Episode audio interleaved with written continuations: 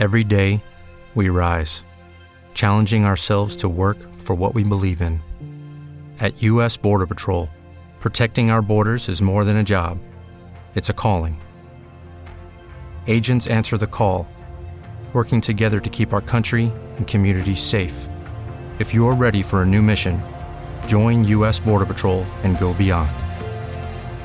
Learn more at cbp.gov/careers. Hey guys, it is Ryan. I'm not sure if you know this about me, but I'm a bit of a fun fanatic when I can. I like to work, but I like fun too. It's a thing. And now the truth is out there. I can tell you about my favorite place to have fun Chumba Casino. They have hundreds of social casino style games to choose from, with new games released each week. You can play for free anytime, anywhere and each day brings a new chance to collect daily bonuses. So join me in the fun. Sign up now at ChumbaCasino.com. No purchase necessary. VGW. Void prohibited by law. See terms and conditions. 18 plus. So I'm, I'm aiming to lose all the viewers and all the members today. I have a dream this nation will rise up and live out the true meaning of its creed. We hold these truths to be self-evident that all men are created equal. This is the forum. The Pennsylvania Supreme Court hasn't heard the case. There's no other court to go to to hear the case in the state. And so this is the appropriate place for these concerns to be raised, which is why I have raised them here today. I'm the president, and you're fake news. Mr. Gorbachev, tear down this wall. It's the Ricochet Podcast with Rob Long and Peter Robinson. Today we talk to Yuval Levin about populism and Andy McCarthy about the 25th Amendment. So let's have ourselves a COVID related podcast. I can hear you. Welcome everybody. It's the Ricochet Podcast, number 526, the edition where we where we make nobody happy. Absolutely nobody. I, I I don't see it's possible we can make anybody happy today. Should that be our objective, Peter, Rob? I mean, we can't please everybody, so why not just alienate absolutely everybody? Can we come up with that one position about current events that is so that's like the neutron bomb of alienation? Uh, because right now we're all kind of dancing around it and figuring it out and what abouting and root causing and all the rest of it. It's I, it's it's it's the hard place to be, um, but it's fun. It's interesting. It's certainly making 2021 a zesty. Uh, zesty Remember that is a very very positive spin. Yeah, I'd like to think. So. Remember last year, everybody thought that 2020 was going to be great, and then all of a sudden, Yeah. you know, kawang! You got this, uh, you know, Suleimanias and chum chunks on the airport, and people realized, oh, that's right, the previous year did carry over into this one. Same thing here. So, what do we do, Peter, Rob? Oh, I, what- th- I think the answer is very simple. What we should all three of us do is aim to please the man most richly endowed with common sense in all of America, or at least in all of Minnesota. James, I view you as the man of you, you are the you are the median American at this very moment. We should we should spend the next hour pleasing you. that's that's wow, James. What did you Um, do? I I don't know How much did that exactly what cost? I did to that, but I I I'll accept this responsibility. Maybe Peter just went into the comments yesterday at Ricochet and realized that I'd said in teasing this that I actually have the solution to national unity and going forward. I do. I do. Um, it's very simple. It's very easy, which probably means it's wrong as the old adage goes, but I don't think so. Well, let's go back to the Capitol events. Um, uh, what was your? Let me ask this: What was your first reaction, and then what did you come? What did you settle into, Rob, Peter? Uh, my first rea- I was working pretty hard that day and had turned off my uh, internet connection for a certain number of hours. So I missed everything. I missed the lead up. I missed every, and then I turned on, and at that point they were already showing things that had happened, and um, honestly, it was it, what it reminded me of in my own mind. My my reaction reminded me of my reaction on 9-11, which was I could I just could hardly believe what I was seeing. It was just very hard for me to to process and I, I guess to, to put it the way the kids put it. And then I spent what some just anger, angry at uh, the protesters or the intruders or whatever rioters, whatever the term is going to be. Everyone seems to have settled on. Angry at Trump. I missed the speech that he gave that morning but the speech that he gave, the taped remarks that appeared what was it? A, couple of hours after the incident, I was that that one that appeared on Twitter after I had done my day's work, and I thought that was reckless, frankly, reckless given what had already happened. And then, um, I guess my final, my sort of settled view of the day was that uh, this turned out to be unpopular on Twitter. Um, Mitch McConnell gave remarks twice. He gave remarks before the proceedings in the Senate ended, in which he said that challenging the vote was wrong, it set a terrible precedent. And he laid out the case for certifying the vote in a way that was lawyerly and compelling. And if you looked at the screen, it was that that shot, that head and torso shot that we always get because apparently by the rules of the Senate, that's all the, the camera is allowed to cover. But he kept ordinarily when Mitch McConnell is speaking, he keeps turning to his left because the people he's trying to persuade are on that side, the Democratic side of the aisle. And in this case, he turned again and again and again and seemed to be making eye contact with particular senators on the right of the speaker's rostrum, which was, of course, Republicans. So I put up, uh, I retweeted that video with one word magnificent. and almost immediately, I got tweets saying, he's in bed with China. How could mm-hmm. you? He's a member of the deep state. And I and I thought, wow, this is this is a this is a rough moment. There, I'm just give I just, you just heard the story of what went through my head. Rob, I remember we were all chatting uh, via messages on this, and you were um, you were sanguine about it all. Um, yeah. Uh, you were you were praising Trump's handling of it, I believe. Do I recall correctly, or were you? You get you get the gist. Um, well, look, I you know you already know what I think of Trump. I think he's disgraceful. I think he's the worst president we've ever had. I think that the Republicans are the stupidest, most incompetent political party on the face of the earth. They deserve the extinction that is coming. The leaders, the the yapping leaders like Hawley and Cruz, are not even they're not men they they put their manhood in blind trust they don't deserve the roles that they have they should cover themselves in sackcloth and ashes and beg for forgiveness the republican party is over for a while at least and it deserves to be because it is not a serious party filled with serious people they did this to themselves, and this is how stupid and incompetent did, the Republicans are. They're so right stupid. Let me, no, let, me, let, me, let, me, let me finish. I, I'm, I'm almost done. And they are so stupid and incompetent that they didn't realize in November that they won, that they had had a successful election, all told. Ask yourself this question Is the Republican Party stronger now than it was a week after the election or weaker? It is weaker and why is it weaker? It is weaker because Donald Trump is an atrocious lowlife who was unfit for the office, and his lick spittle acolytes in the Senate brought the party down low. And I don't care because I'm not a Republican.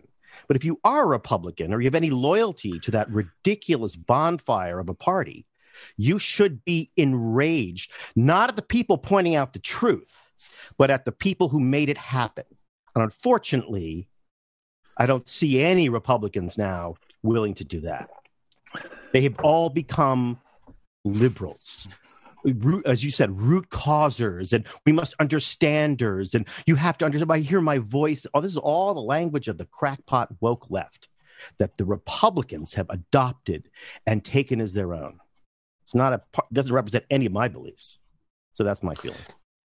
When when you said that they were to blame for this, uh, was, was there a specific thing? Did you mean the riot? Did you mean no? well, yeah, obviously, when you tell everybody to come to DC and say, "Oh, just the January 6th is going to be lit," you got to mm-hmm. expect something. I don't think that Donald Trump is guilty of incitement legally. I don't think he did that. I think his, his remarks are not really that bad, actually. But the Republican Party certainly did it kind of winked and nodded and said, "Oh, well, we'll just go along for a little bit. He'll be fine. He'll be fine. He'll be fine." And it turns out he wasn't fine. They are going to pay the price, and they deserve to. The liberals are going to have a field day with this. Mm-hmm. We ran against Hillary Clinton for 20 years. And before that, we ran against J- uh, Jimmy Carter for 20 years. You don't think they're going to, oh my, I could cut the ads right now, and they deserve to. They deserve to. They have the upper hand. They deserve to use it. And the Republicans have just got to figure out now how to get their manhood back. I don't know where it is. It certainly isn't anywhere where Ted Cruz is, that's for sure. Well, your before we end this up and go to Yuval, your your line is always that uh, there's always there's the, the elasticity of American politics means that a punishment is inevitable. And so, inevitable. are you are you are you saying that there's going to be democratic overreach on this? Because when people say they're oh, going to use this, yeah, maybe going, in twenty years. To, when people say they're going to use this as an example, they're really going to crack down on right wing speech now, as if that hadn't possibly been in the cards before.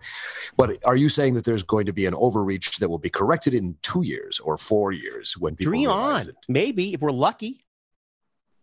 Maybe if we're lucky. But that's all this idea that somehow there's this magical thing that happens that, oh, well, they'll do this and then we'll do that. It's all part of grand plan. No, sometimes you lose. And when you lose, you just have to take your lumps and figure out how to win again. This what was not grand, the way. I just I continue to plan? say the what same thing. Grand plan. I continue to say the same thing.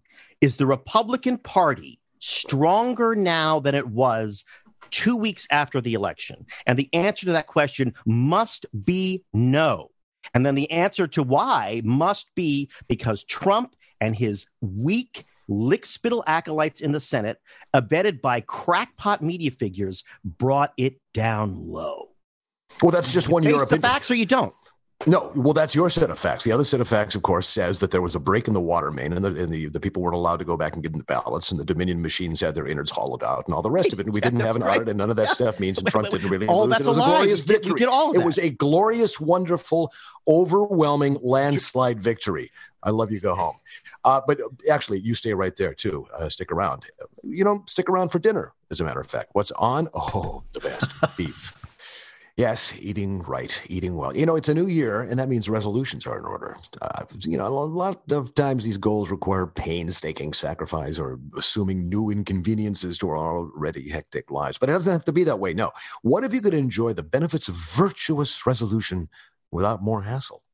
Well, luckily, today's sponsor, Butcher Box, believes everybody deserves high quality, humanely sourced meat in order to kick off a healthier, easier 2021.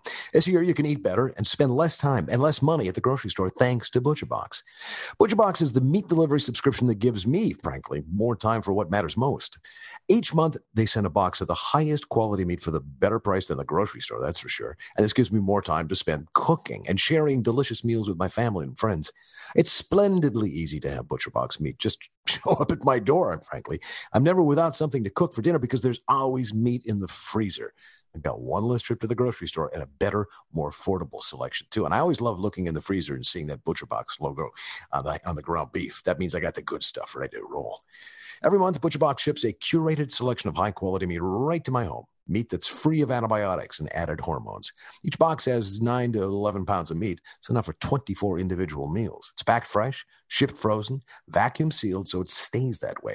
And it's got options like 100% grass fed and finished beef, free range organic chicken, heritage pork, and wild caught Alaska salmon, sugar and nitrate free bacon. Mm, yum. It's the way meat should be. And because I like to, you know, figure out my menu plan for the month to come, I'm, I'm one of those four far seeing guys. I can customize my box to go with one of theirs. Either way, I get exactly what I want. So start your new year off right with up to 10 pounds of free meat. Did I say that right? I said 10 pounds of free meat. For a limited time, Butcher Box is offering new customers their ultimate keto bundle when you sign up today. That includes one pork butt, two pounds of ground beef, three pounds of bone in chicken thighs for free in the first box. But you got to go to butcherbox.com slash ricochet. That's butcherbox.com slash ricochet. And our thanks to ButcherBox for sponsoring this, the Ricochet Podcast. And now I welcome to the podcast Yuval Levin. He's the Director of Social, Cultural, and Constitutional Studies at the American Enterprise Institute and the Editor of National Affairs. Welcome. You wrote a piece called Failure of Leadership in a Populist Age. It's almost the worst of all possible worlds, isn't it? Um, when you when you have actually uh, when you have all the energies of the crowd summoned and gathered and the person at the top seems unable to shape and direct them or was that all part of the plan tell us what you wrote in that piece exactly and, and what do you think it means bodes for the future yeah, so that piece, which was written before the events of Wednesday, uh, I wrote it on Monday, uh, it was really a warning about the danger of lying to people and creating a fantasy world in which you then expect politics to happen. The failure of leadership in a populist age is a failure to deal with the fact that populism, even though it often addresses genuine grievances and concerns, is also always vulnerable to falling into conspiracy and fantasy and lies.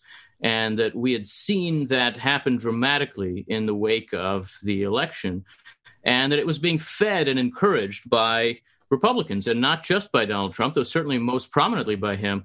The piece was ultimately a criticism of Josh Hawley. It was even before Ted Cruz had joined in, so it was mostly of Josh Hawley, mm-hmm. who was playing this game, sort of saying, well, we should look at this. We should consider these questions. People are saying, people are complaining that there are these irregularities, and so we have to stop the counting and uh, create a commission building this sort of space where you can say maybe i'm not exactly the person lying but i'm building room for the lies to drive a political movement. And the argument was that is enormously dangerous. And it certainly seems to me we've seen in the course of the week that there are ways where these fantasy worlds collide with reality and the collision doesn't look every day we rise challenging ourselves to work for what we believe in. At us border patrol Protecting our borders is more than a job, it's a calling. Agents answer the call, working together to keep our country and communities safe. If you're ready for a new mission, join U.S. Border Patrol and go beyond. Learn more at cbp.gov/careers. Hello, it is Ryan, and I was on a flight the other day playing one of my favorite social spin slot games on ChumbaCasino.com. I looked over the person sitting next to me, and you know what they were doing? They were also playing Chumba Casino. Coincidence? I think not. Everybody's loving having fun with it. Chumba Casino is home to hundreds of casino-style games that you can play for free anytime, anywhere, even at thirty thousand feet. So sign up now at ChumbaCasino.com to claim your free welcome bonus. That's ChumbaCasino.com and live the Chumba life. No purchase necessary. VGW. Void were prohibited by law. See terms and conditions. 18 plus. Hey guys, it is Ryan. I'm not sure if you know this about me, but I'm a bit of a fun fanatic when I can. I like to work, but I like fun too. It's a thing. And now the truth is out there. I can tell you about my favorite place to have fun. Chumba Casino. They have hundreds of social casino style games to choose from with new games released each week. You can play for free anytime, anywhere, and each day brings a new chance to collect daily bonuses. So join me in the fun. Sign up now at ChumbaCasino.com. No purchase necessary. VGW. Void were prohibited by law. See terms and conditions. 18 plus. Good. And the collision isn't good. It's very bad for the country. It's always a danger in a populist time, and leaders in a time like that have to fight against that danger rather than encourage it. You've all you people use the word populist and populism in all even after four years of Donald Trump. It gets used all kinds of ways. You think very precisely. Uh, how, how, are you using the word populist, and how would you distinguish it from ordinary or traditional strength? In what ways have we are we in a populist moment now that we weren't in the 1980s when Ronald Reagan won big? What distinguish, if you would, between this moment and that? Yeah, I, I would say populism uh, fundamentally, and especially in the American experience, is a resistance to elite power. Mm, it's an argument okay. that says the people in charge with power and money are in charge with power and money for bad reasons. And the reasons are corrupt, and so the people are corrupt. Now, there's often truth to that, and there is some truth to that now. There's a process by which we form our elites, what we call the meritocracy, which basically involves a kind of selection process that I think has huge problems that admits people into elite universities where they're formed into progressives and then sent out into the world to run all the institutions. There's a lot of problems with that. But that kind of populism, which is very powerful right now, and in some ways on the left as well as the right, always runs the risk of combining or confusing reality and fantasy. And I think that's the danger we face here. It's especially dangerous if you do think some of those grievances are valid if there's room for some populism in our politics, then it's especially important to resist it becoming confused with conspiracies and fantasies. There was a populist element to Reaganism, no question about it. Mm-hmm. And and yeah. Reagan worked with that in a constructive way rather than a destructive way. He turned it to patriotism, he turned it into a defense of the institutions more than an attack on the institutions. I think in every way that's the opposite of what Donald Trump has done and what a lot of Trump's enablers. I, mean, I, I know Rob has a question, but if I may, one last question for me. helping to, us to understand this moment in a larger historical context. I don't mean centuries. I mean by comparison with recent history. I was doing a little re- reading the other day on the Cold War, and I forgot. I, I knew because I was there that Reagan won in 1984 by 49 states out of 50. Mm-hmm. What I'd forgotten was that he won in 1980 by 44 states to six. And it seemed Nixon won big. Uh, it seems as though within living memory, at least my living memory, the country was able to say, okay, this guy, okay, that guy.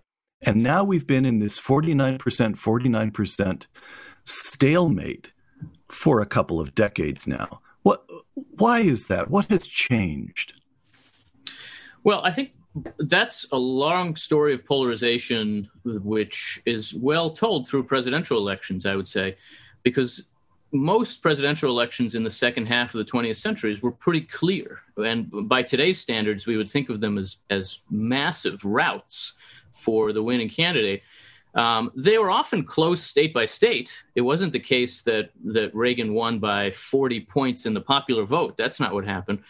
But we didn't have the, the, the, the kind of sorting of the country into intensely polarized regional differences that now mean that every presidential election is basically half and half. And not only that, but that by just becoming the candidate of one of the two parties, you start out with something like 46% of the vote. And it doesn't matter who you are. You could be Donald Trump, right? We've seen that. You're going to get 46% of the vote, and then it's up to you to get another. You know, if you're a Republican, maybe you only need 2% more beyond that to win the, the Electoral College. So polarization has meant that we are stuck in this kind of uh, rut. You see it in Congress, where in every election there's a possibility of either party winning both houses.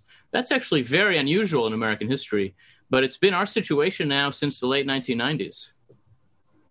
Hey, Yuval, it's Rob Long. Thank you for joining us. So, um, why is that bad? I mean, I have two questions for you. One is why is that bad? We keep talking about it's polarized, it's polarized, it's polarized. But I'm an old person. I remember before 1994, before Newt Gingrich, that there was a unit party in control of Congress. That wasn't very good. That was stability, of course, but it wasn't a good kind of stability. It seems to me that what we're looking at not is polarization. I think that's probably a word that we keep using. It's not quite right. It's really volatile. We're in volatile politics, and they're volatile for the parties, the party apparatuses are what's polarized. The people themselves seem to be happily ticket splitting left and right. The voters in Wisconsin happily voted against Trump and for their Republican uh, representatives. The people, the electorate, seems to be enormously capable of making subtle and interesting distinctions. It's our leadership that is so derelict. Well, I certainly agree with that, but I think one implication of that is why this is bad, which is that we basically have two minority parties in our politics now. Um, and right. neither one has been able to establish itself as having something like a majority coalition. Having a majority coalition makes you responsible in a particular way. It says you have to broaden your tent, you have to elect people, you, or you run expecting to elect people both in the deep south and the northwest. And that means you run as a party that thinks about the country's interest. When you're running to barely win, you you're running to get your voters out, mm-hmm. and I think mm-hmm. that is worse for our political culture. I agree. Uh, it means that you're basically trying to uh, win the extremes of your own party rather than win over voters who might be persuadable, who might be ticket splitting, who sure. might be the kind of voters that make responsible choices. So, and, and, who continually do that. I mean, the, the voter behavior is continually, continually reminds you that they are willing to do that. It's the it's a market failure on the part of the, Absolutely. the product side, not on part of the consumer side. So uh, so my next question is more like when I think of the great, you know, meaning large, true American populists, Ronald Reagan would be is a perfect example. Huey Long is a, a good example of that, right? The most famous populist probably we can think of as American politics 20th century. There was something about them and Harry S. Harry Truman in a way had that appeal. There was something about those people. One went to Eureka College, one went to I don't know where, and the other went to I don't know where and now we have, and I know that Truman I, never went to college. Yeah, Truman was one of the few presidents right. without a college degree, in fact. And now we have a, a pseudo populist president, a billionaire real estate financier who went to Wharton, aided and abetted by this ridiculous cosplay populist of Ted Cruz went to Harvard Law School and Josh Hawley went to Yale. I mean, these three ludicrous figures haven't a clue what the American populace or the American populism could possibly be. Isn't there something just the secret here is our uh, how um, decadent Americans have become in their uh, uh, adoration of credentials, and now we have this these capering lunatics, these capering cowards in the Senate, who are Ivy League graduates like me, by the way, who insist on you know dropping their r's and like acting like they're real people. And there's something so false and bad about that. We what we probably need in this country are real populists. I mean isn't yes. i mean i'm now i went on a rant so stop me. No i i, I think that part of what we're seeing here is that what what has become of populism is is something that blurs the line between entertainment and politics. What people are looking for is a kind of show and yeah. that's what these folks are putting on. They're putting on a populist show. There is such a thing as populism, which is not just a show, um, and that is a response to some real problems. I think you can see some of that in the in the sorts of people you talk about, whatever you think of any one of them. But what we are looking at now is a populism that simply understands itself as a form of entertainment that is appealing to viewers more than to voters. Mm-hmm. And that's e- even for populism, which always has problems from my point of view, which always is a challenge to our form of government. Um, it, it is a particularly low form of uh, of appealing to voters, and as you say, so much of it is fake. You know, it's okay to go to the Ivy League schools, right? As as we say, not everybody can go to the University of Chicago. That's all right, but you have to you have to own what you are. And I, yeah, the idea that these guys are speaking for the people is absurd. Right. Uh, and I, I, I, have been corrected. Hawley did not go to Yale. He went to Stanford and Stanford Law. So it seems to me like just from looking at the evidence that Yale's okay. Uh, I think no, he went to Yale no. as an undergrad, but I'm not sure. Maybe I don't know. that that usual, that striking lack of self knowledge, Rob.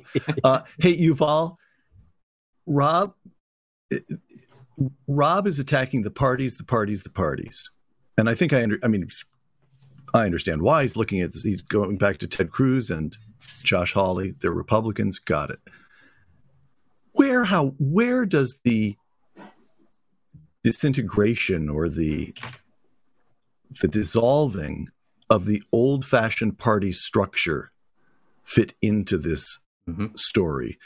Uh, there is in California, there's a something that calls itself a Republican Party, but the old in the old days, you actually, if you had a problem with a neighborhood park, you knew who to, and you were in the Republican Party and you're in a Republican town. I grew up in a place like this. You could call the town supervisor, and there were Republican part, likewise on the Democratic side, although those were more, er- and much of that has dissolved. Uh, where I mean, it seems to me Rob is attacking the parties, but I suspect, but haven't thought this through, that the dissolution of the parties may be more of a, you just have yeah. figures up on top who get to open their mouths, and if they get if they get some traction on an argument, they don't have to actually worry about moving party regulars with them. They just get results in polls. It's a, it's a lack of structure, lack of party in a way. I think. Yeah, I, I, I think it I think it makes sense to attack the parties, but I would attack them for being too weak, not too strong. What what do the parties actually do in politics? The parties, the, the function of our two big parties is to broaden their appeal, not to narrow their appeal. The party is that institution that has to run a candidate in both Alabama and Oregon. And so is mm-hmm. that institution that has to think about how to make a broad appeal. And because of a variety of factors, campaign finance reform played a big part in, in this. I think social media, in some ways, has played a big part. And in general, the democratization of our politics has meant that the parties have become, rather than being in the business of candidate selection and agenda building, the parties now are platforms. They're places to stand. That's right. And they they've just become and, and frankly, like a lot of our other institutions, they're just Congress has become a platform too. And for similar reasons, they're just a place to stand and they're a stage for narcissists to use to elevate themselves. And so I think the way back is stronger parties, not weaker parties. But that but stronger parties means institutions with a sense of identity who can say this guy should be or this guy shouldn't be our candidate. Our parties are just nothing like that at this point. Well, you know, the question about whether an elite can be a populist goes back to Clodius Pulcher in Rome. So I mean, we've been having this debate for 2,000 years. What seems to be yep. unique about this moment is the way James, that, did you go to an Ivy League school too? You trotting out all this learned University of Minnesota. No, I'm doing oh, my best. You're the populist my, on the show. My, my best VDH. You're the authentic man on this show. Oh yes, that's me, man of the people. Um, but was I going to say? Oh, that there's there's something so peculiarly media age postmodern about the populism today because it's blended with these narratives that are complex and and and full of characters and full of stories in a way that just General Reagan era populism wasn't. That was, was a fairly simple, uh, you know, project back then. Now, when you have Q infesting everything, I mean, QAnon is the X Files of, of, of modern day politics. And it, it, it, in the true sense, in that Chris Carter could never write his way out of that program, Q kept coming up with more and more elaborate nonsense until you have these stories in which people are invested. How do you, last question, how do you dynamite uh, us out of that where you have uh, so many people, as you mentioned, social media, involved in things that are simply fantastical nonsense that, that, that, that creep their tendrils upward? Yeah, this is an enormous challenge, and and it's in a sense where we started. I think it's always a challenge in populist politics, and this kind of thing did exist beneath the surface in prior forms of American populism, but it's effectively dealt with by leaders basically by being pushed to the side, by being ignored. Populist leaders have to take some of the concerns their voters raise and say, "This is what we're about." And take other concerns their voters raise and put them to the side and never mention them or ridicule them. We, you know, the the the the Birchers were part of the populist right uh, in in that golden age of of uh, of American conservatism, but there were also leaders on the right who were willing to say this is not who we are, and that's not what we're concerned about. I think a lot of what we're lacking now are leaders who are willing to do that, to say there are some populist concerns that belong in our politics. There's also this patent nonsense, which has no place in our politics. We're seeing a lot of the opposite. And, you know, the, that's a way to appeal to some voters. But I think it's a failure to understand the role of a political leader in our system of government. And our system doesn't just trust leaders and give them all the power, but it doesn't just trust the people and give them all the power either.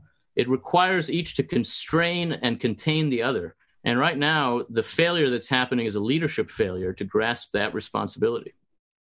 Well, I'm the last man to talk about this because when I lived in D.C., Comet was my liquor store. And of course, they peeled off that facade and sold it to Comet. Hello, it is Ryan, and we could all use an extra bright spot in our day, couldn't we? Just to make up for things like sitting in traffic, doing the dishes, counting your steps, you know, all the mundane stuff. That is why I'm such a big fan of Chumba Casino. Chumba Casino has all your favorite social casino style games that you can play for free anytime, anywhere with daily bonuses. That should brighten your day a little.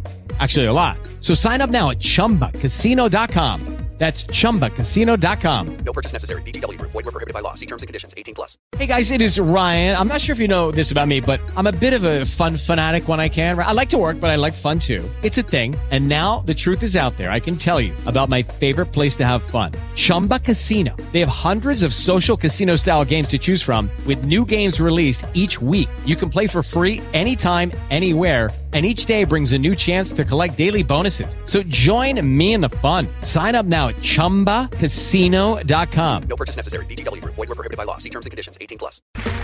Okay, round two. Name something that's not boring. A laundry? Ooh, a book club.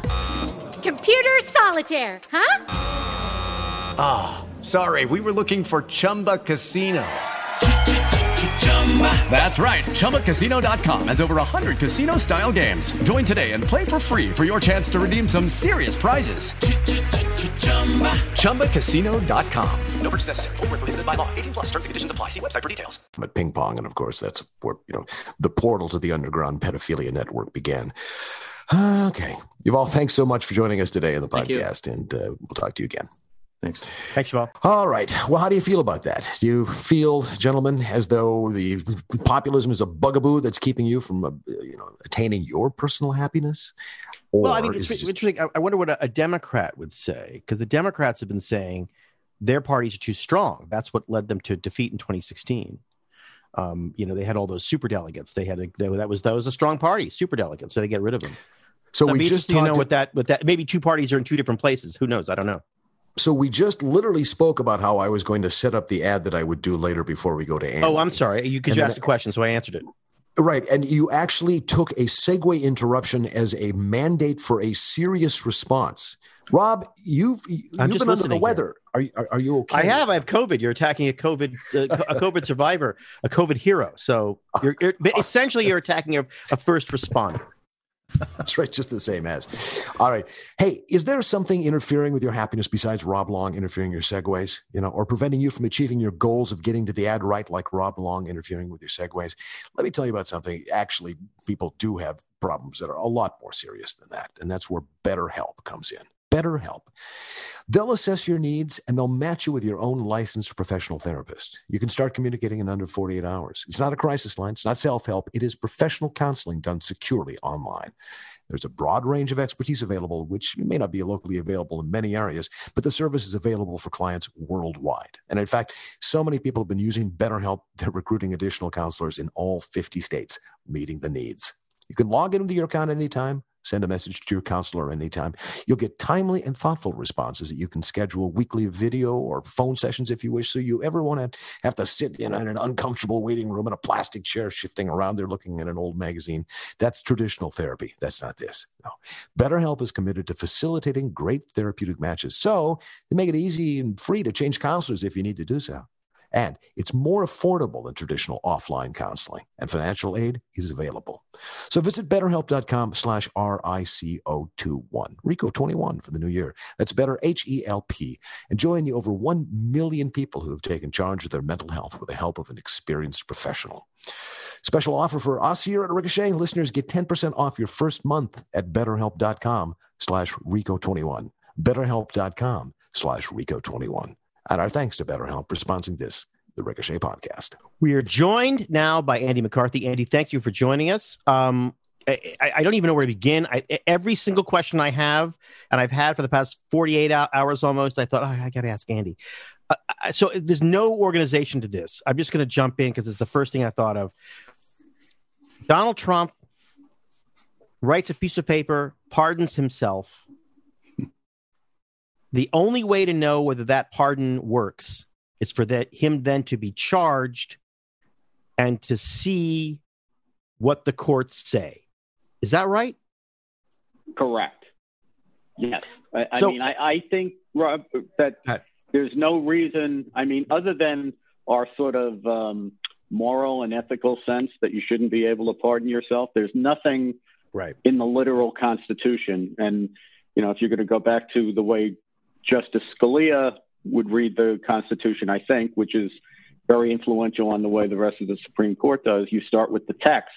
There's no textual prohibition on the president pardoning himself, and it's unlikely to me that there there was any intention of having one because the framers went out of their way for the for the to say that the president can't pardon himself from impeachment. So, it's I don't think you can plausibly say they didn't think of this possibility. So it's possible that the very people who are arguing that by the text of the Constitution, Donald Trump can, in fact, pardon himself, would also be arguing by the text of the Constitution that Vice President Pence cannot change the election, right? I mean, either you're an originalist or you're not an originalist. It doesn't Correct, seem like that's that those two things don't seem like they are logically the same, right? Yeah, although I, you know, I I- I would wish that everybody um, interpreted and, and applied the Constitution in a principled way. But my experience is that tends not to happen, depending on what the uh, expedience of the situation may be. Okay, I got one more. I know that Peter and James want to get in. Um, just assume for a minute that he pardons himself. And we all decide, well, what a great act of patriotism in a way, because now we can finally find out what it is, right? And he's charged. What on earth could he be charged with? I mean, I think the guy is a piece of trash, but I read the speech that he gave on the mall, and I don't think that sounds doesn't sound like incitement. Doesn't rise me. to the level of incitement as a legal Does it? matter. If you were a prosecutor, would you uh, be confident taking that case? I happen to be one of the uh, few, uh, well, former now federal prosecutors who actually did an incitement case. Um, oh, really? We charged, we actually convicted the blind sheikh on two counts of incitement Mm-hmm. to uh, crimes of violence. So I can tell you with confidence that there is no incitement case against the president. The incitement case against the blind sheikh was, despite the fact that I had unambiguous evidence. I mean, he said, uh, you know, attack U.S. military installations and kill Mubarak, right? Could not have been more clear. But the First Amendment makes incitement a very tough proof. And I had to prove that beyond a reasonable doubt that when he said those things, this is not like, you know, the guy behind third base who yells, kill the umpire, right? Um, you have to show that he really intended the violent crime to happen and that he was in a position to make it happen and he knew that. Mhm. So with with a notorious international terrorist who's done this sort of thing before, that's one kind of case. But where you have a president who makes demagogic statements, but not really anything that actually explicitly called for violence, um, you know, there's one way that you would analyze this as impeachment, but there's a different way that you'd analyze it as a matter of the criminal law. And the, under the criminal law, there's no incitement case. Under, you know, what Hamilton's idea of impeachment was, I don't think there's any doubt that it's impeachable. So, Andy, yeah, Peter here. Sorry, can you hear me, Andy? Yeah, Pete. Okay. Yeah, I so, can.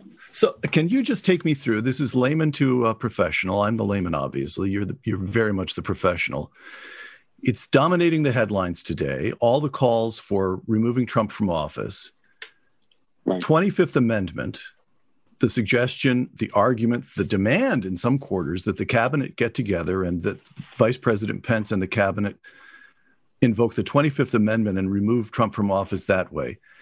As I understand it, correct me if I'm wrong. That's the point of asking the question.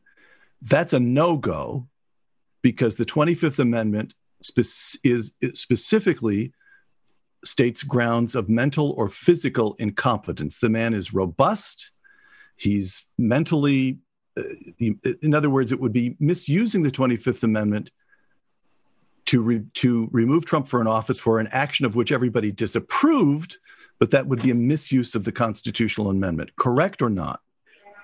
Correct, Peter. And I think the last point that you made about misuse is the key one because oddly, I think because we're so close to the end of the president's term, the temptation is there to abuse this because it would be a much easier, if you were willing to do that, um, it would be much easier and you could run the clock out than trying to do an impeachment uh, with a, you know, a House impeachment proceeding and then a Senate trial at this point.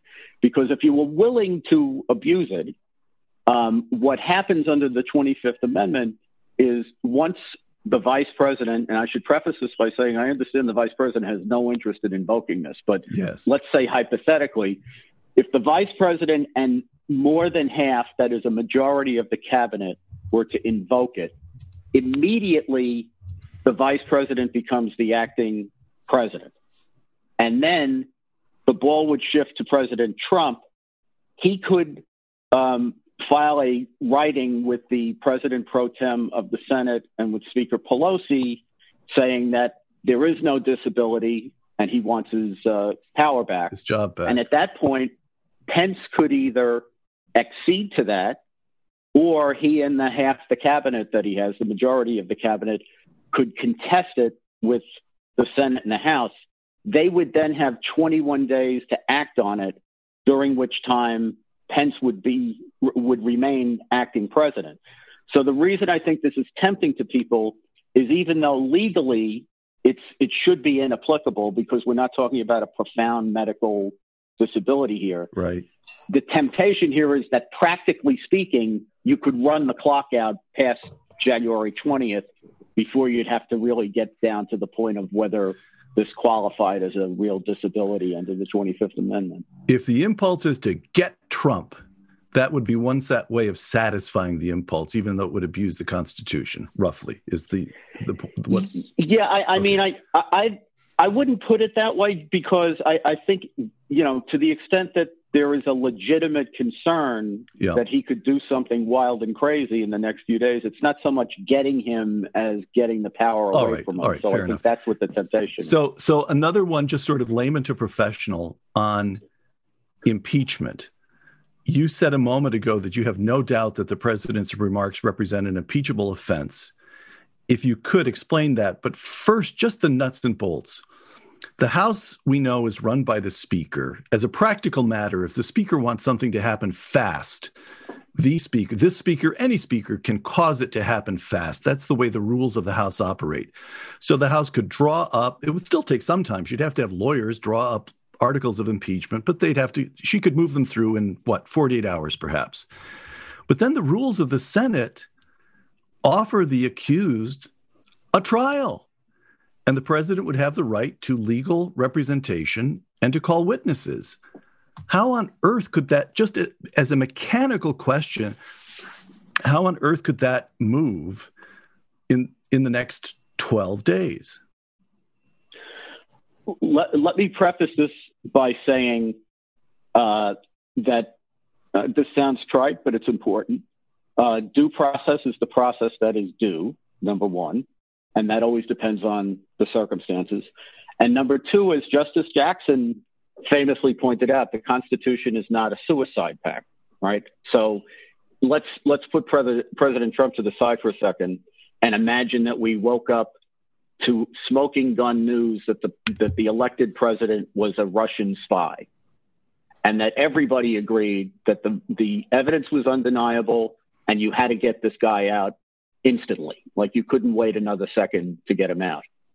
Uh, it can't be that because in a perfect situation where we could do it, that we would give one quality of due process um, to a president who had been impeached that that be that we become a slave to that desire to to accord that quantum of due process if the national security of the United States re, uh, required moving the moving the president out of office as quickly as possible. So I the see. fact that we have an ideal of due process doesn't mean that we have to come up to it if the situation is too exigent. Just like in a you know, in a wartime situation, we don't give due process to the people that we attack, you know, because due process in wartime is, is military force. So it always depends on what the emergency, what the crisis situation is, and what you can afford to do under those circumstances in the way of due process. Um, that said, if I'm Mitch McConnell, and let's remember now, Chuck Schumer does not become the majority leader until after Kamala Harris is sworn in. So this is really on McConnell uh, at this point. He has to be concerned with the precedent that's being set for future impeachments because if they tried to zoom something through like we're talking about, you would have to strip down due process to a bare minimum. And a lot of people would say it was beneath the bare minimum. So again, it's a situation where you would have to weigh how profound do you think the crisis is versus what due process do you owe to the president under the circumstances. And Andy McCarthy views the correct outcome as Here's what I'd like to see ideally. I, I would rather um, see this play out so that we got through the next 12 days without having to put the country through this because I really think that um, it's not just what happens in Washington. Um, I, I happen to think that, you know, President Trump was very demagogic in connection with the election in the last two months. But whether it, whether I like it or not, the fact is that tens of millions of people and I'm not talking about people who want to burn the Capitol down. Hello, it is Ryan, and I was on a flight the other day playing one of my favorite social spin slot games on chumbacasino.com. I looked over the person sitting next to me, and you know what they were doing? They were also playing Chumba Casino. Coincidence? I think not. Everybody's loving having fun with it. Chumba Casino is home to hundreds of casino style games that you can play for free anytime, anywhere even at 30,000 feet. So sign up now at ChumbaCasino.com to claim your free welcome bonus. That's ChumbaCasino.com and live the Chumba life. No purchase necessary. VGW Group. Void were prohibited by law. See terms and conditions. 18 plus. Talking about like tens of millions of people who support Trump, you know, 20 million, 30 million, whatever it is. A lot of them think the election was stolen and will not react well to an impeachment. And I just think in the year that we've had with all the violence that we've had and all the stress and the and the division in the country, if we can get through this without having to remove the president in the next 12 days, we should do that.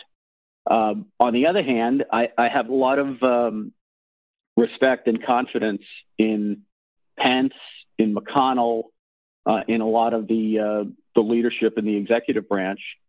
And if they thought that they don't have this thing nailed down, and that President Trump is going to do something ruinous, then I think they have to act at that point. Um, I hope that that I hope that what we saw last night, where he came out and said, "Yes, there'll be an orderly transition, if it can still be called orderly at this point," yeah. um, then I, I, hope that uh, that means that we can just sort of take a deep breath and and try to ratchet the thing, the pressure down, and let's get through the next dozen days. I think the best thing for the country would be for the president to resign with an agreement that Pence would pardon him because I don't think there's a criminal case against him anyway. So it's not like you're giving anything away. The the federal pardon wouldn't have any effect on the investigations in New York State. I actually hope they don't go anyplace either, but it wouldn't wouldn't make any difference.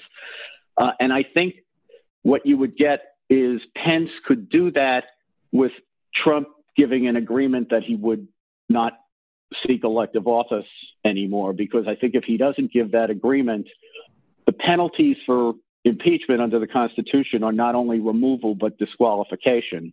So mm-hmm. you could actually see the president being intre- impeached after he leaves office if hmm. the Democrats badly enough want to disqualify him from holding office in the future. Hmm. Andy, you mentioned the New York case. Uh, there's a belief on the left, uh, belief on the right, that Trump is going to face a welter of uh, of indictments and accusations and lawsuits and mm. the rest of it. That there's this vast quantity of of malfeasance waiting to be answered and exposed. What are they talking about exactly?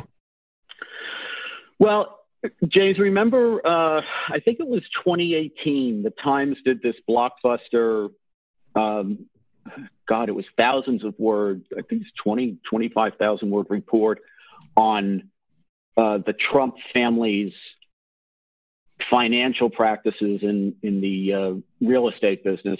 Uh, right, and right. there were a lot of allegations about tax fraud and uh, mm-hmm. bank fraud and that sort of stuff. My sense, poring over that at the time, was that a lot of what they were talking about was time barred and that most of the reason that they were doing this report was because of what it said about you know Trump's propensity to engage in uh, what they allege was dishonest conduct. I want to stress none of this has been proved in court, but I don't know that it's um, you know the attorney, the uh, district attorney in New York County, Manhattan, uh, has been looking at this. Um, whether there is a case that's live that involves financial fraud um, it, you know, that isn't uh, that isn't like you know 20 years old. Some of it. Um, I, I had my doubts because there are other people in Trump's family who could have been charged by now if they actually had a case. I mean, it's one thing to say you don't want to, you know, we're not going to charge the president. No one's been charged. Um, so I, I, have my doubts about whether they'll actually go forward with this. And I, I don't know. You guys probably have the same uh, take on history as I do in this regard. Usually, once you've moved on to a new administration, nobody wants to go back over, um, you know, the your your political opponents uh, as potential criminal targets in the rearview mirror. It's one thing to say. Um, you know, going forward, you know, we need to lock Hillary up, and we need to lock this one up. We need to not. Once the once the election is over, I think, especially, you know, I, I have some confidence in Merrick Garland, who I got to know um, during the wait, wait, wait. He's alive. Trial. Merrick Garland is alive. I, yeah, Attorney General, General Garland, Attorney General. Um, but I don't think he or Biden is going to see any upside in pursuing Trump. And I kind of think Democrats in general. I know that you know this, people are insane about Trump. The thing I've never understood on the right or the left is um, how Trump has either a cult grab on some people or causes derangement in others. You know, he's Yeah. just he is what he is, and I, I kind of think once he's gone, um, hopefully cooler heads will prevail and people just want to move on. But as I as I said a second ago, I think if he's still alive, potential um, office seeker for 2024, then everybody's calculation has to has to factor that in.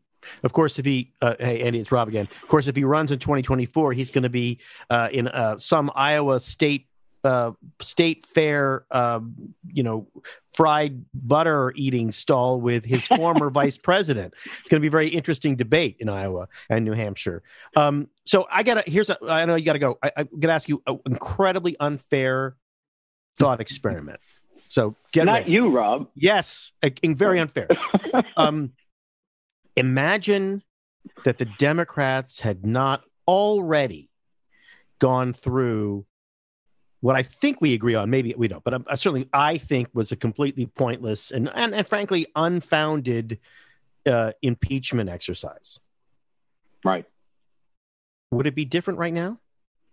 Would the impeachment conversation now be different? I don't think so. Uh, and only because I agree with you that that was a completely pointless exercise. But I think it's so pointless.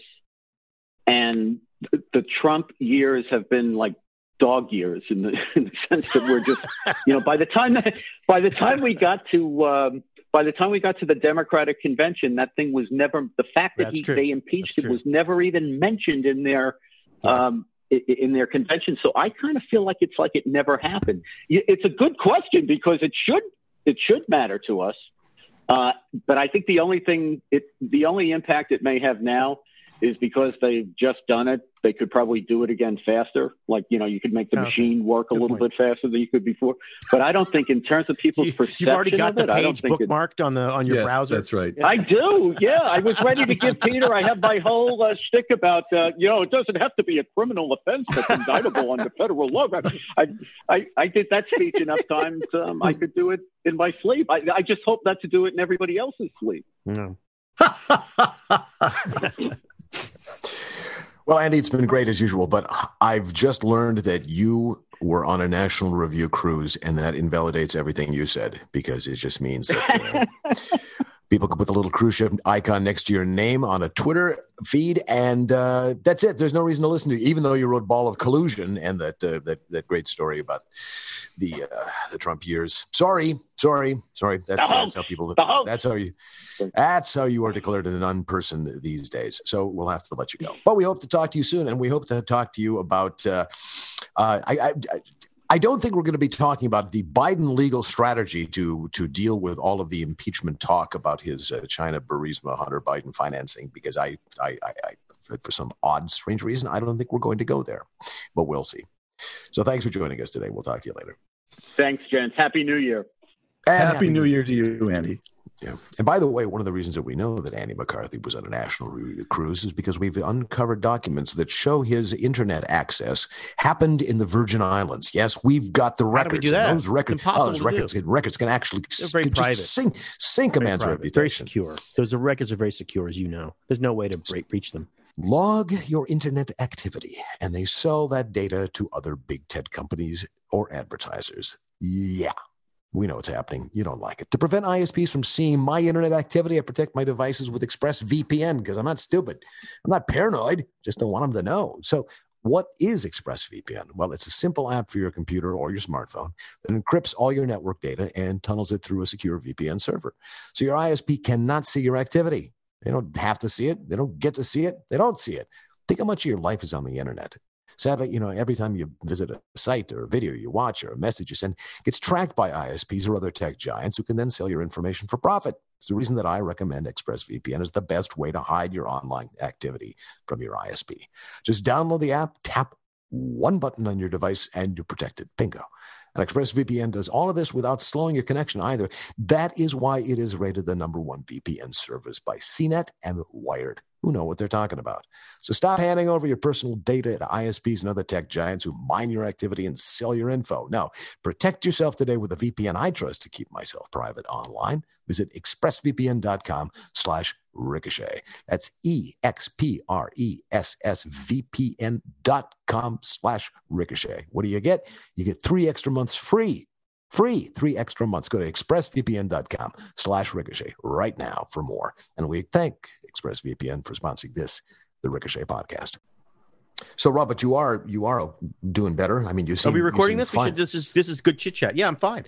Uh, uh, but I, here's something I didn't say, we, which we could have talked about at some point, was that I I, I acquired the virus, as we say in our, in in the virus community. Mm-hmm. Uh, I acquired it in Dallas, in Dallas, Texas.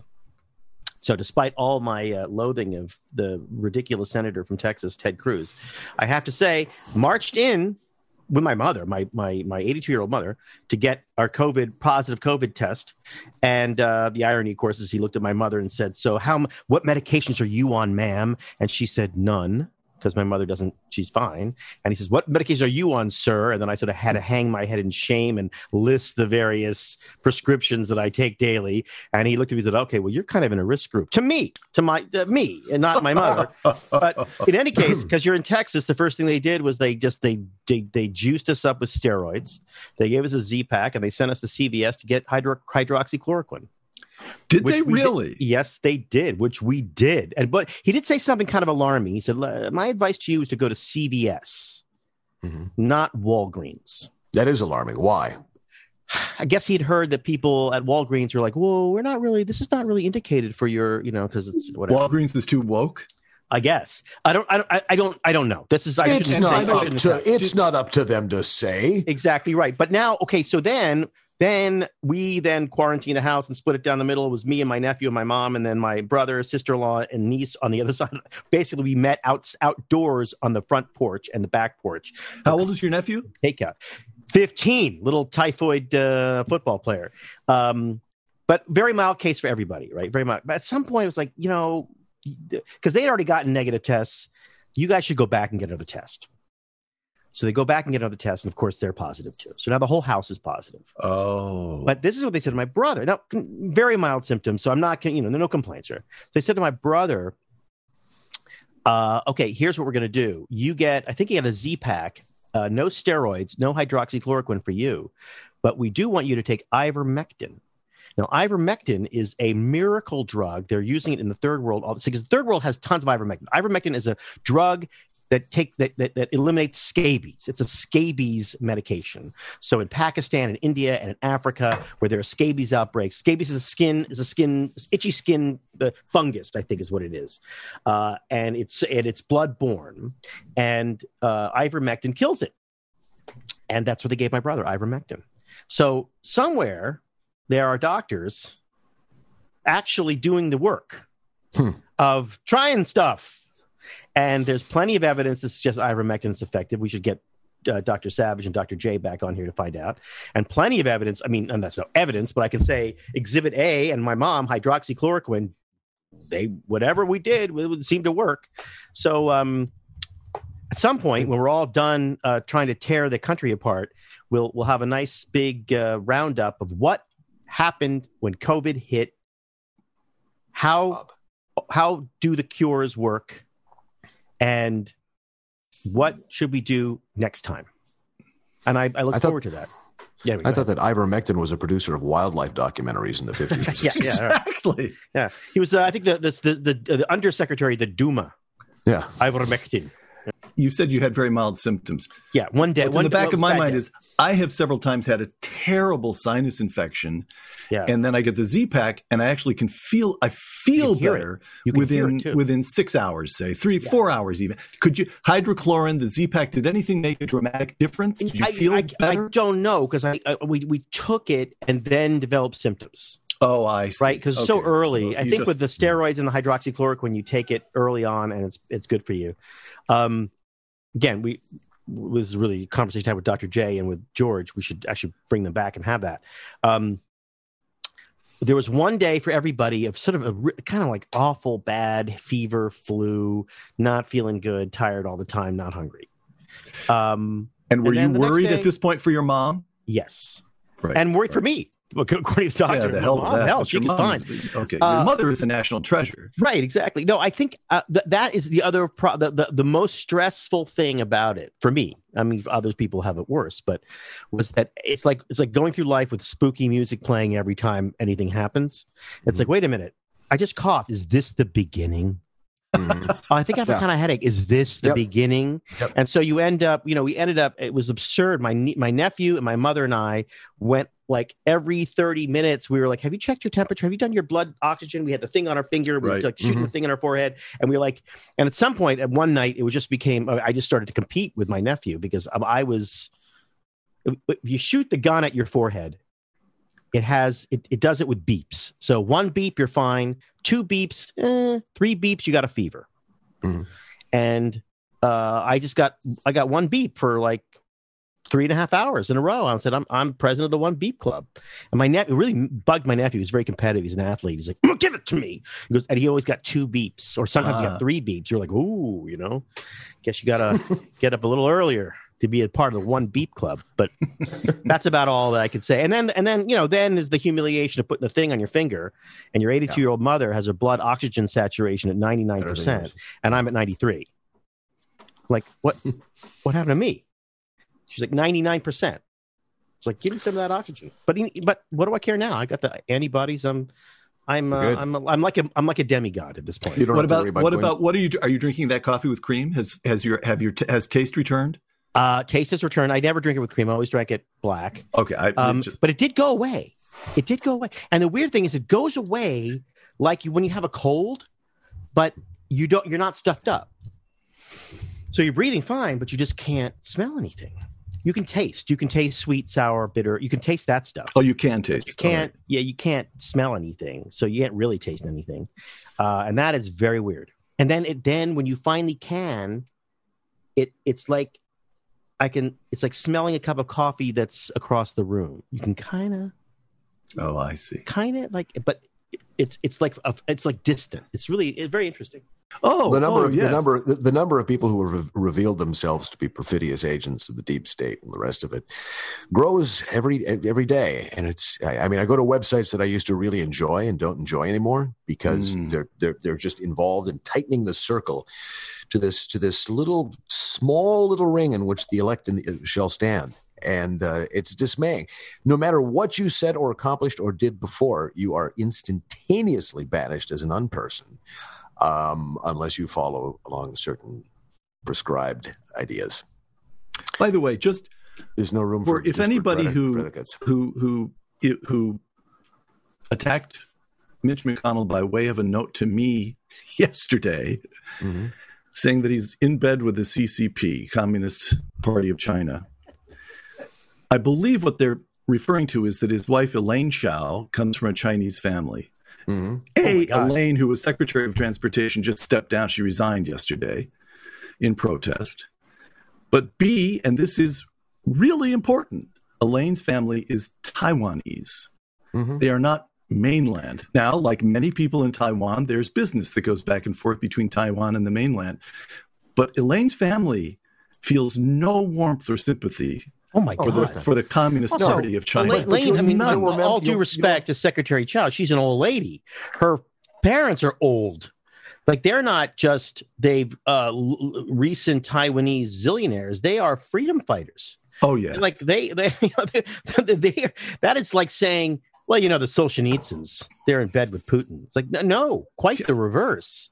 Uh, th- th- th- that's the weirdest thing too. Also, I No. feel like, you know, the, the Mitch McConnell Mitch McConnell will be an interesting story to tell because the hatred and then the embrace of Mitch McConnell from Republicans. I mean, just forget Democrats, from people in his own party, from Trump supporters. Just, just, just that one subset of Trump supporters is whiplash inducing. He should yes, have been primaried, and then we're not going to primary him, and then he's the greatest guy, and then we're like, you know.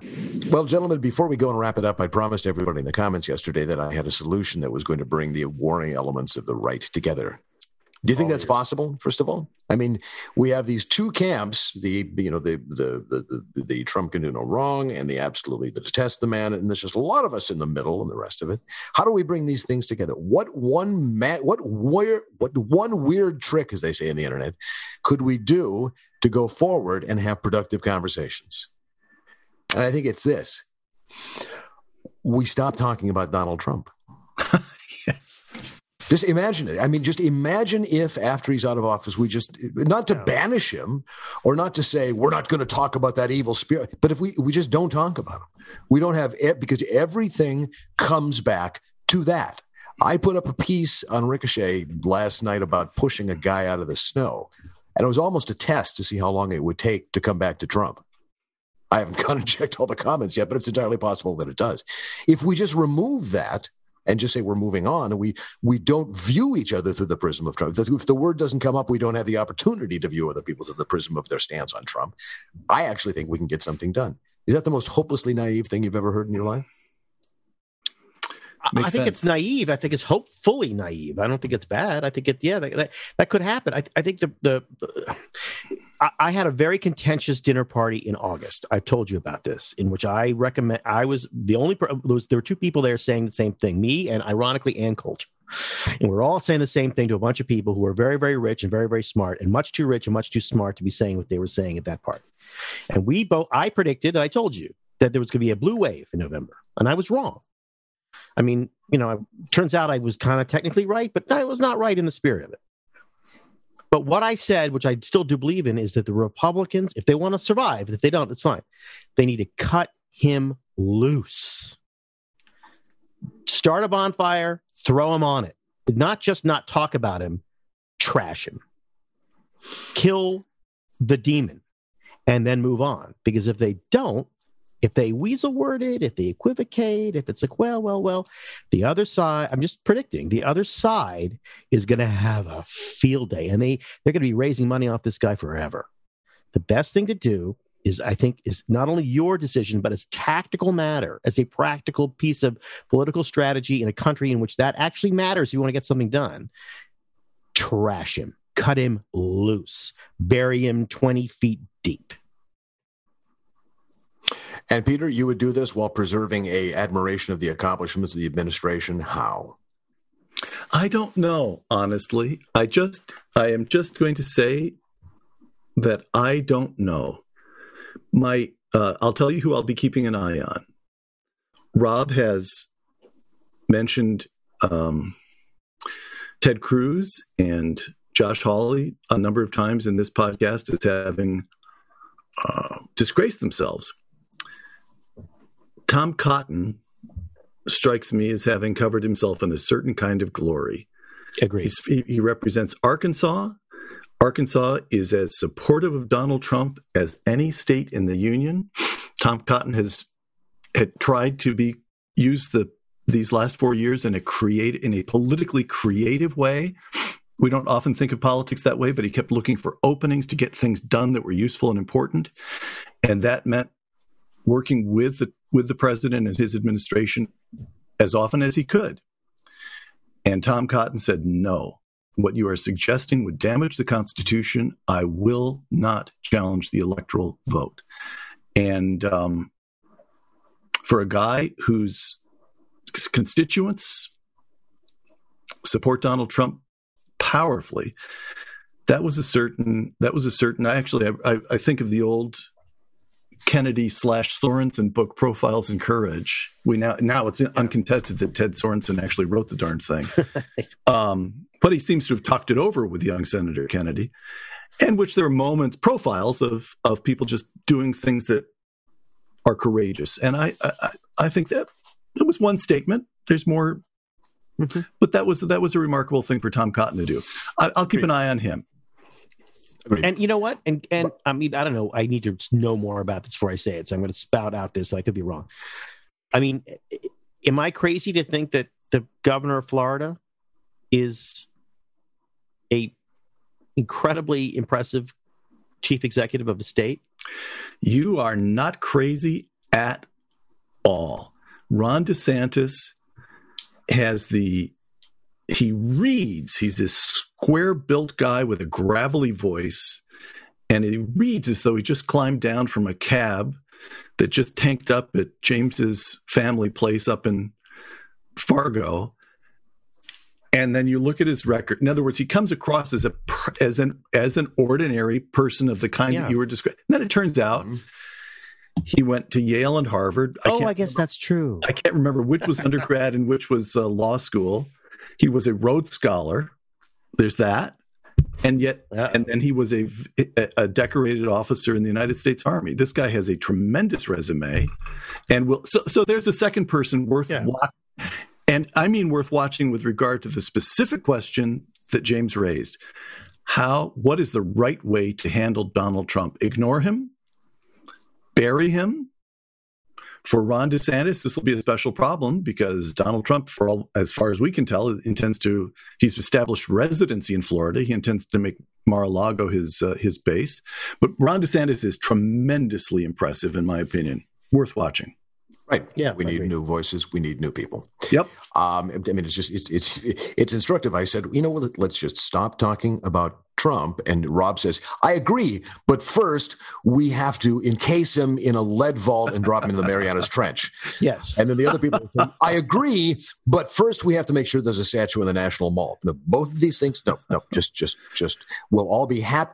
We have been so focused on this man for half of a century. He has consumed all of but, the oxygen in the room. And it, you, you just have the yeah, but I guess the, the, the naivete for, for the, the night, I, I love the hopefulness, but the naivete part of it is that the the de- if, if, this is if you care about Republican Party politics, if you care about the conservative movement, which is now uh, you know which and, and, the Republican Party for better or worse has been the only the only uh, force for conservatism in American politics for decades, right?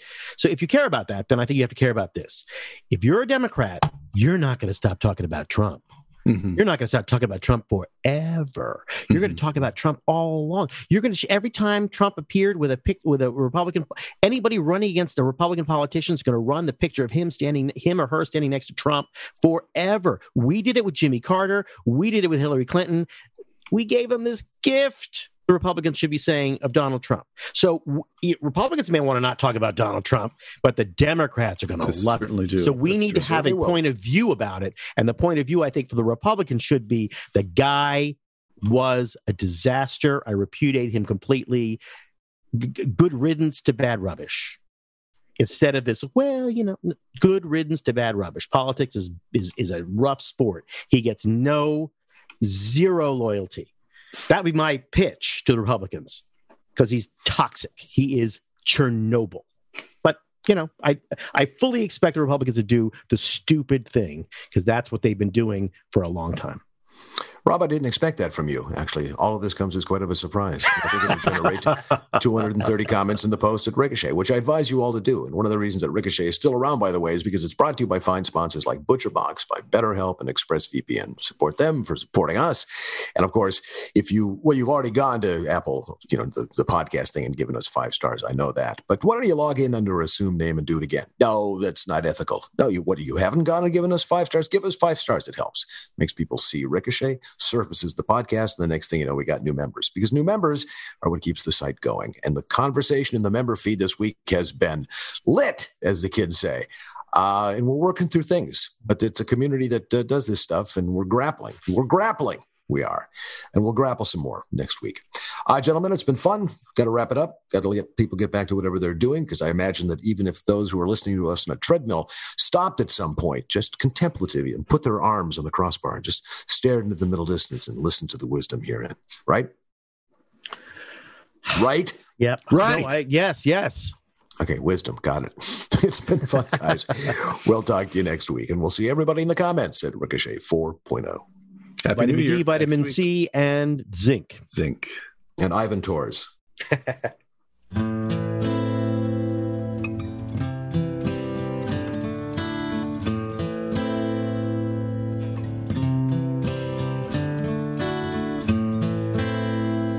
I hurt myself today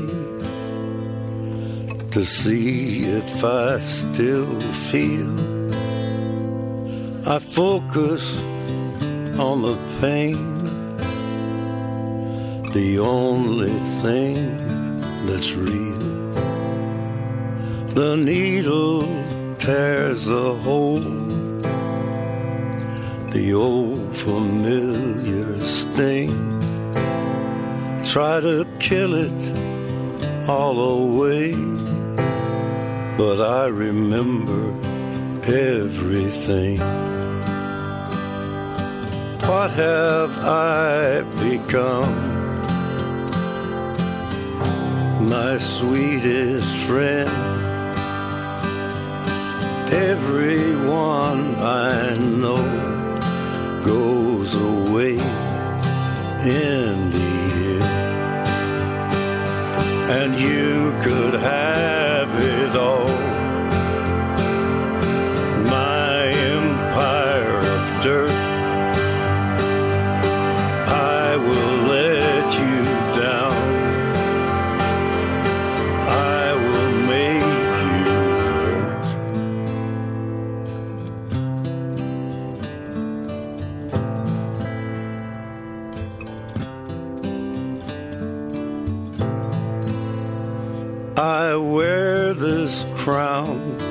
thorns upon my liar's chair,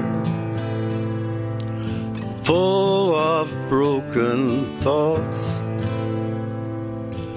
I cannot repair. Beneath the stains of time, the feelings disappear. You are someone else. I am still right here. What have I become? My sweetest friend. Everyone I know goes away in the. And you could have it all. My empire of dirt. I will let you down. I will make you hurt. If I could start again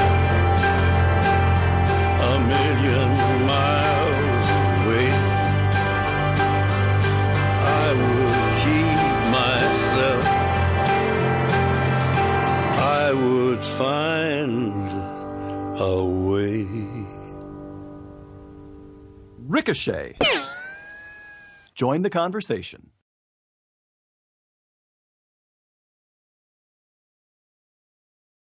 Yeah, I'm in a better mood than somebody. Uh, thank you for that, Rob. I, I appreciate that. I'm just trying to set you up so you could be the moderate.